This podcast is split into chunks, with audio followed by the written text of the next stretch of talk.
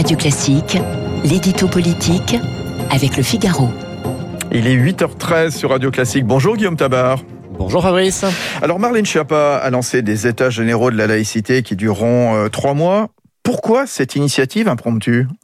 Écoutez, organiser un débat national sur la laïcité, sur le fond, c'est une bonne idée. Mais le choix du calendrier est surprenant et les finalités politiques soulèvent des questions. Alors qu'il faille parler de laïcité, qui en doute, hein, ne serait-ce que pour la définir, car la laïcité à la française, pardonnez-moi l'expression, c'est un peu l'auberge espagnole. Pour les uns, elle vise à renvoyer les religions dans la sphère privée. Pour d'autres, elle doit au contraire garantir la liberté religieuse. Pour certains, elle est en danger parce que menacée par l'islamisme, alors que d'autres pensent que l'invoquer n'est que le paravent d'une supposée islamophobie. En tout cas, personne ne peut nier que la progression de l'islam et l'affirmation en son sein d'un islam plus radical et politique soit l'un des grands défis du moment lancés à la société.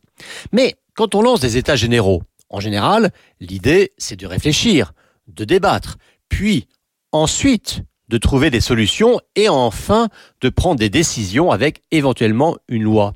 Or là, ces états généraux sur la laïcité sont ouverts juste après le vote d'une loi sur le séparatisme, une loi qui a quand même un peu à voir avec la laïcité ou alors je n'ai rien compris. Autrement dit, on a fait une loi d'abord et on prétend ensuite débattre. Euh, il y a à tout le moins un petit souci de cohérence, à moins, à moins qu'il y ait un objectif politique caché. Oui, enfin c'est ce que disent les, les, les Verts Qu'est-ce que ce serait cet objectif politique, Guillaume?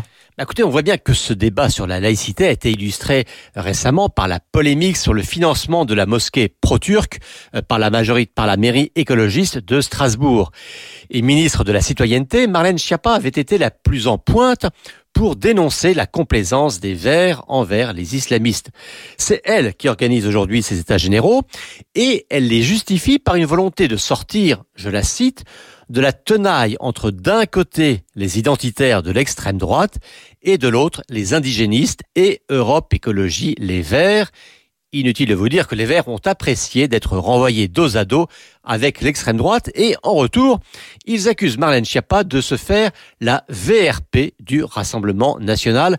Rien de moins. Puis on le sait, hein, la question de la laïcité est un objet de fracture à gauche, entre une gauche républicaine et une gauche plus communautariste. Euh, disons que pour séduire la première, eh bien, il ne déplaît pas aux macronistes de pointer du doigt la seconde. Oui, euh, des États généraux qui peuvent faire avancer le débat sur la laïcité dans la société ou pas, Guillaume? Écoutez, en théorie, un débat national, ça peut être stimulant. Mais dans les faits, hein, comme avec les commissions en général, les États généraux ont plutôt pour effet, sinon pour objet, d'enterrer une question. Souvenez-vous, le débat sur l'identité nationale, voulu par Nicolas Sarkozy. Beau sujet, mais trop d'arrière-pensée, il avait fini en eau boudin.